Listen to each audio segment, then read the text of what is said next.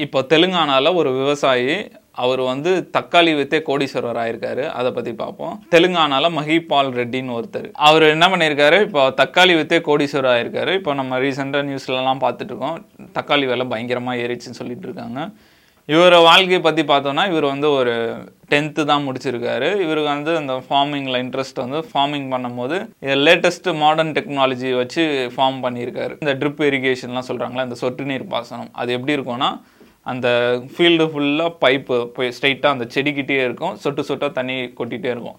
அதனால் என்ன ஆகும்னா அந்த இந்த சாண்டு வந்து ஈரப்பதமாக இருக்கும். அது மினரல்ஸ் அதனால சேவ் ஆகும். தண்ணி நிறையா வேஸ்ட் ஆகாது அப்படின்னு சொல்கிறாங்க அந்த பிளான்ட்டை நல்லா க்ரோ ஆக இம்ப்ரூவ் பண்ணும் அப்படின்னு சொல்கிறாங்க அந்த டெக்னாலஜி யூஸ் பண்ணி ஒரு ஃபார்மிங் பண்ணிட்டு இருந்திருக்காரு. அது நல்ல ரீச் ஆயிருக்கு. நல்ல சக்ஸஸ்ஃபுல்லாக போயிட்டு இருந்திருக்கு. அதுக்கப்புறம் வந்து இவர் பார்த்துருக்காரு. தக்காளிலாம் வந்து ஆந்திர பிரதேஷ் கர்நாடகாலாம் வந்து அவங்க செல் பண்ணிட்டு இருக்காங்க. இவங்க ஊரில் வந்து விளைய மாட்டேங்குது. தக்காளி வந்து பொதுவாக வந்து ஏப்ரல் மே அந்த சீசனில் விளையும் அப்படின்னு நம்ம சொல்கிறாங்க சம்மரில் இவங்க ஊரில் விளைய மாட்டேங்குது. இவர் அங்கே போய் பார்த்துட்டு அதெல்லாம் பா எப்படி பண்ணுறாங்க அப்படின்னு கேட்டுட்டு வந்து இவங்க ஊரில் வந்து விளைய வச்சுருக்காரு. இவர்கிட்ட ஒரு இருபது ஏக்கர் லேண்ட் இருக்குது தக்காளி வந்து ஒரு எட்டு ஏக்கரில் போட்டிருக்காரு. அது சரியாக க்ரோத் இல்லை அப்படின்னு நம்ம சொல்லியிருக்காங்க. அதுக்கப்புறம் இவர் ஃப்ரெண்டு பெங்களூரில் இருக்காராம் அவர்கிட்ட காண்டாக்ட் பண்ணி கேட்டிருக்காரு. தக்காளி வந்து சரியாக க்ரோத் இல்லை என்ன பண்ணலாம் அப்படின்ற மாதிரி கேட்டிருக்காரு. இவங்க ஒரு டெம்பரேச்சர் வந்து தேர்ட்டி டூலேருந்து ஃபார்ட்டி ஃபைவ் டிகிரி செல்சியஸ் அந்த மாதிரி இருந்துதான். அவ்வளோ ஹீட் இருந்தால் தக்காளி சரியாக வராதுன்றதுனால என்ன பண்ணியிருக்காரு அந்த ஃபீல்டு மேலே எட்டு ஏக்கருக்கு மேலே ஒரு ஷெட்டு மாதிரி போட்டிருக்காரு. பதினாறு லட்சம் செலவு பண்ணி ஷெட்டு போட்டிருக்காரு. அதுக்கப்புறம் அந்த தக்காளி நல்லா விளைஞ்சுது அப்படின்னு நம்ம சொல்கிறாங்க பதினஞ்சு நாளில் ஒரு கோடி கிட்ட வந்து தக்காளி செல் பண்ணியிருக்காரு. அந்த மாதிரி டீலர்ஸ் அந்த மாதிரி கொடுத்துருக்காரு.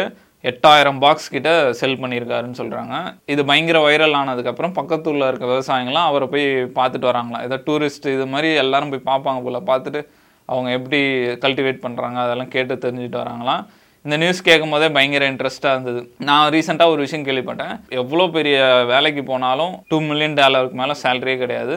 ஆனால் க ஃபுட்பால் பிளேயர்ஸு அந்த மாதிரி ஸ்போர்ட்ஸ் பர்சனுக்கு எம்பிஏ பிளேயர்ஸ்க்கெலாம் வந்து அதிகமாக இருக்குது வருஷத்துக்கு. Two three million four million அந்த மாதிரிலாம் இருக்குது இந்த சிஇஓ அந்த மாதிரி லெவலில் இருக்கவங்களுக்கு கூட அந்த மாதிரி இருக்காது. அது எதனாலன்னு கேட்டோன்னா இப்போ நம்ம இது வந்து ரோமன் டெக்னிக்காக இப்போ ரோம் ரோமில் வந்து ஆட்சிக்கு எதாவது ஆபத்து வர மாதிரி இருந்ததுன்னா மன்னருக்கு எதிராக எதாவது நடந்ததுன்னா அவங்க என்ன பண்ணுவாங்கன்னா கிளாடியேட்டர் ஸ்போர்ட்ஸு அந்த மாதிரி சிங்கத்தை வச்சு விளாட்ற விடுறது அதுக்கப்புறம் அந்த குதிரை சேரியட்டில் வந்து சண்டை போடுறது அந்த மாதிரிலாம் பண்ணி மக்களை வந்து ஆக்குபைடாக வச்சுப்பாங்களாம். அதை விட்டுட்டு ரியல் பிரச்சனை வரக்கூடாதுன்ட்டு அந்த கான்செப்ட் தான் இது சொல்கிறாங்க ஃபுட்பால் பிளேயர்ஸு கிரிக்கெட் பிளேயர்ஸ்க்குலாம் அவ்வளோ சம்பளம் கொடுத்து மக்களை வந்து அந்த இதில் வந்து ஆக்குப்பைடாக வச்சுப்பாங்க. ரியல் பிரச்சனை பற்றி வரமாட்டாங்க அப்படின்ற மாதிரி சொன்னாங்க. அது பயங்கர இன்ட்ரெஸ்ட்டாக இருந்தது கேட்குறதுக்கு. என்னதான் நம்ம எவ்வளோ தான் வேலைக்கு போனாலும் நம்மளால் குறிப்பிட்ட லெவல் மேலே தாண்ட முடியாது. இவர் பார்த்தோன்னா தக்காளி விற்றே இப்போ கோடீஸ்வரர் ஆகிட்டார் இப்போ நெக்ஸ்ட் லெவலில் அவர் ஏற்றிட்டே போகலாம் ஆனால் நம்ம ஒரு ஜாப் ஒரு எம்ப்ளாயே போகும்போது எவ்வளோ இது பண்ணாலும் வேர்ல்டுலே டூ மில்லியனுக்கு மேலே சேலரியே கிடையாது அப்படின்னு சொல்கிறாங்க இது ஒரு இன்ட்ரெஸ்டிங்கான விஷயமா இருந்தது. ஸோ அதான் இந்த அக்ரிகல்ச்சர் ரிலேட்டடாக பார்க்கும்போது நான் கூட நல்லா ரீசெண்டாக ஒன்று பார்த்தேன். எப்படின்னா ஒரு லாகில் தான் பார்த்தேன். இந்த நம்ம வந்து ஆஃப்ரிக்கா கண்ட்ரியான மொரோக்கோ இருக்குல்ல அந்த கண்ட்ரி வந்து அவங்க ஃபார்மிங் அங்கே வந்து கு- இது ஈட் அதிகம். ஈட் அதிகம் அதுக்கேற்ற மாதிரி கோல்டு இருக்கும் வெதர் அங்கே மாறிக்கிட்டே இருக்கும். ஸோ அதுக்கேற்ற மாதிரி அவங்க அழகாக வந்து இது பண்ணுற விவசாயம் பண்ணுறாங்க எப்படின்னா லைக் க்ரீன் ஹவுஸ் மாதிரி. அதுவும் சேம் ஷெட்டு மாதிரி தான் பட் அது வந்து டிஃப்ரெண்ட் ஃபார்மில் இருக்குது சில இடத்துல வந்து இரும்பு லயன் ஸ்டீல் அந்த மாதிரி இருக்குது சில இடத்துல வந்து ஜஸ்ட்டு ஒரு டார்ப்பா மாதிரி இருக்குது அந்த மாதிரி வந்து போட்டிருக்காங்க. அதில் வந்து ப்ரொடெக்ட் பண்ணிவிட்டு அவங்க ஃபார்மிங் பண்ணுறாங்க அந்த ஃபார்மிங் பண்ணுற இது வந்து அந்த ஈல்டு இருக்கும்ல அதுலேருந்து வர அவுட்புட் வந்து நல்ல குவாலிட்டியாகவே இருக்குது அப்படின்னு சொல்கிறாங்க இப்போ இந்தியாவிலேருந்து போகிற சில வெஜ் வெஜிடபிள்ஸ்லாம் பார்த்திங்கன்னா இன்டர்நேஷ்னல் மார்க்கெட்டில் ரிஜெக்ட் ஆகிடுது ஆகிடுது ஏன்னா ரொம்ப ஃபர்டிலைசர் அதிகமாக யூஸ் பண்ணுறோம் அப்படின்லாம் ரீசெண்டாக பார்த்தா அந்த கருவேப்பிலை கூட கொஞ்சம் பிரச்சனையாச்சு. கருவேப்பிலை வந்து இதுக்கப்புறம் வந்து இந்தியாவிலேருந்து இம்போர்ட் பண்ணக்கூடாதுன்ற மாதிரி சில கண்ட்ரீஸ்லாம் பேன் பண்ணாங்க.